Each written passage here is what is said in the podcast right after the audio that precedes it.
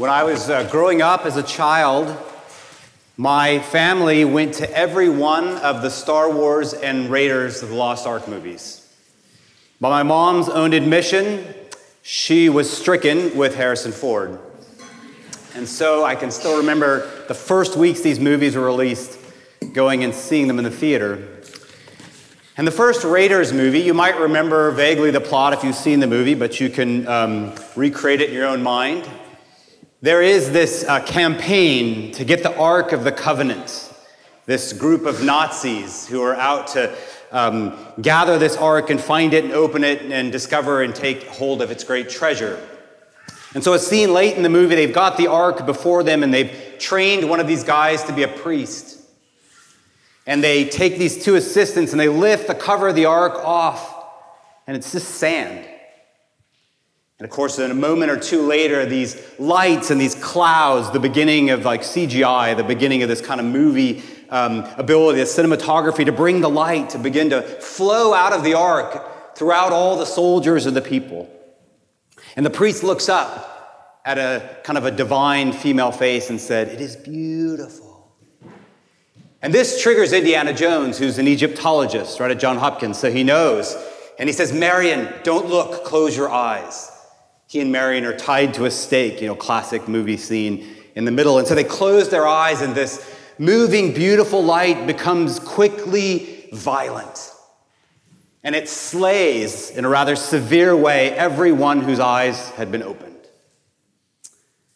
And spares Indiana and Marion. It is just a perfect scene for that kind of developing cinema. And if there's something about that scene that we should recognize or say that it doesn't capture about the divine Lord, is that he's not simply a divine, dangerous light. He is a loving and compassionate person.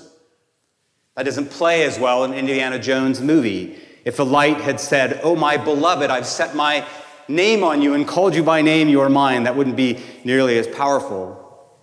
So they capture, though, this side of Israel's history, this people who bears the light of the Lord to the world.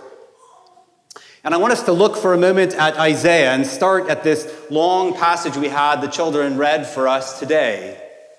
You get a few of these passages in Isaiah that are kind of these um, blanket stories. They're like these sweeping narratives of Israel's life and history who Israel was supposed to be.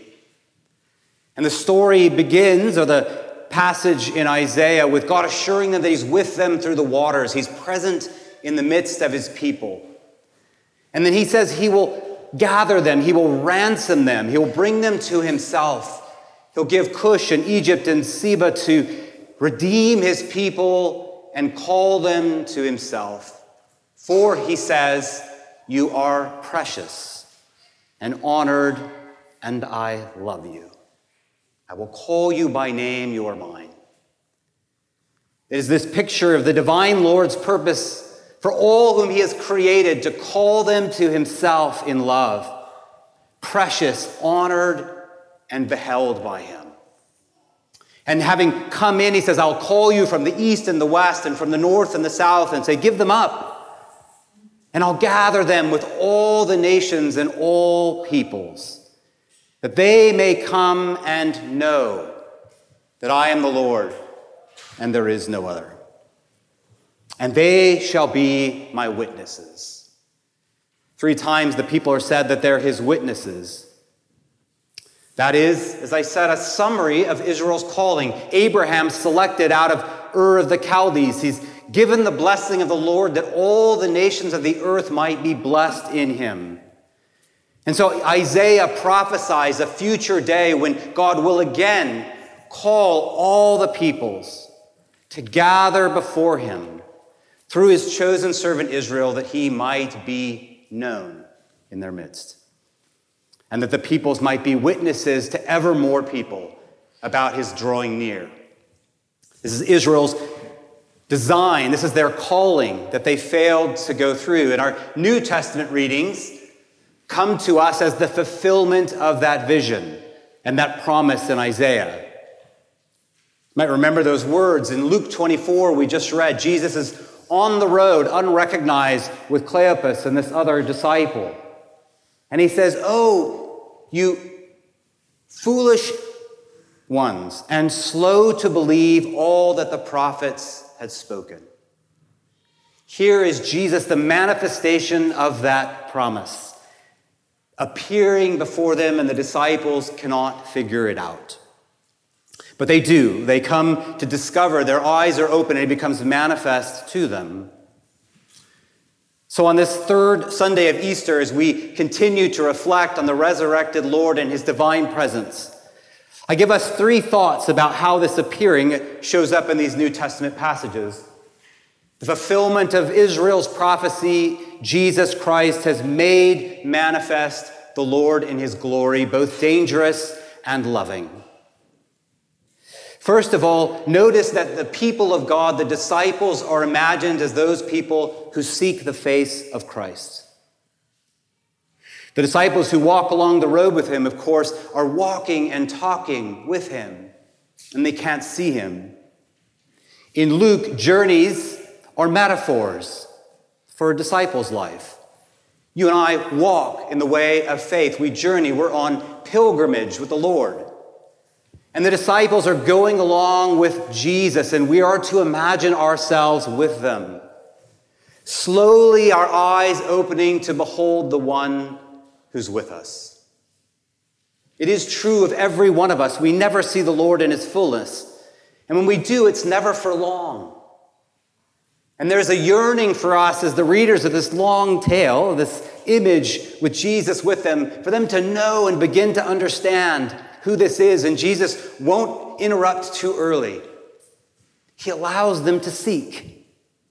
And then he opens the scriptures to them and still doesn't tell them who it is.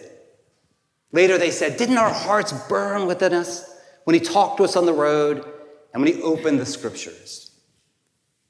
Luke, I think, quite creatively giving us a picture of our own discipleship, opening our scriptures day by day in small groups on Sunday and seeking the Lord there, our hearts burning within us, longing to see that one who was raised. This season of Easter, as we think of the risen Lord Jesus, we are people on the road.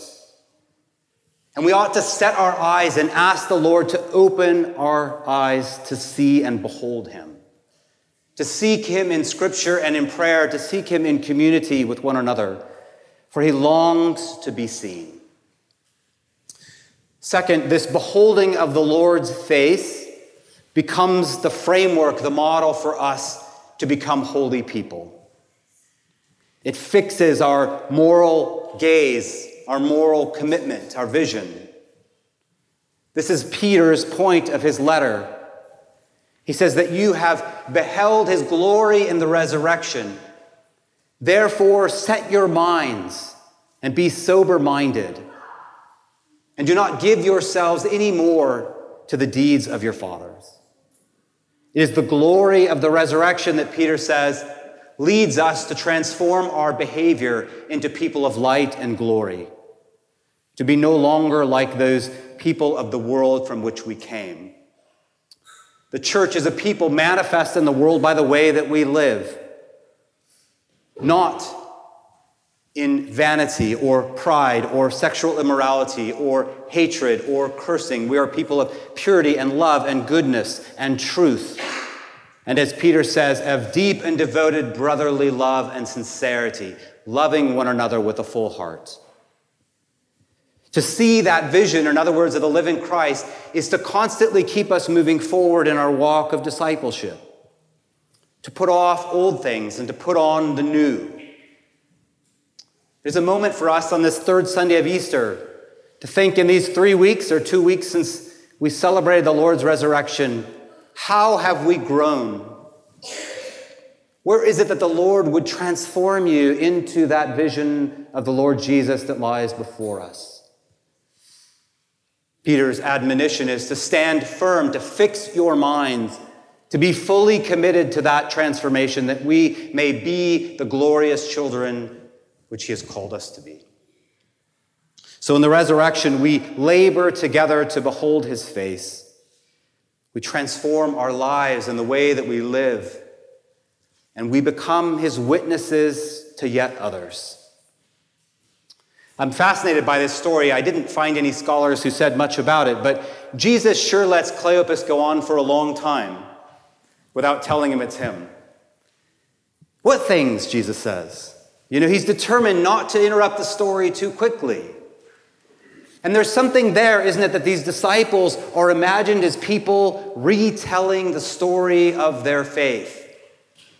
He lets Cleopas and his friend practice. Tell me about this story of yours of one crucified who wasn't in the tomb the third day.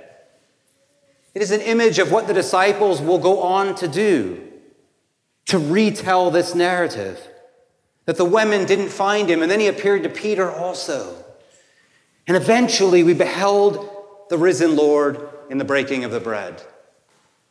That progression of disciples, we people who perceive him and come to know him and are confirmed in his resurrection immediately turns us into people who go into the world to call them from the east and from the west, from the north and from the south, to carry out Isaiah's great vision. You know, Luke writes also the book of Acts, and his gospel ends here in 24. And in the first scene in Acts, he gathers the disciples again after 40 days and says, Go, be my witnesses in Judea and Samaria and to the ends of the earth.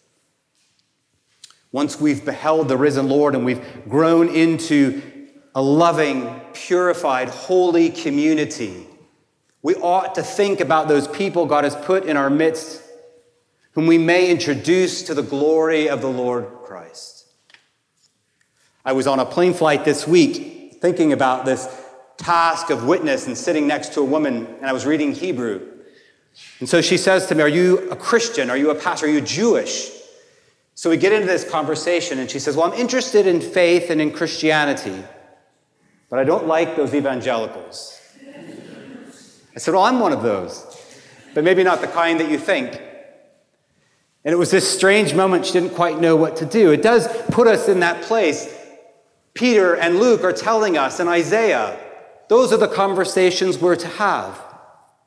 Can I show you the face of the Lord Jesus, the risen one, in whom is love, who sets and dotes on you with infinite love and compassion, who seeks to gather you as children to himself? Friends, may we become examples of his glory and we become witnesses of the goodness of his rising again.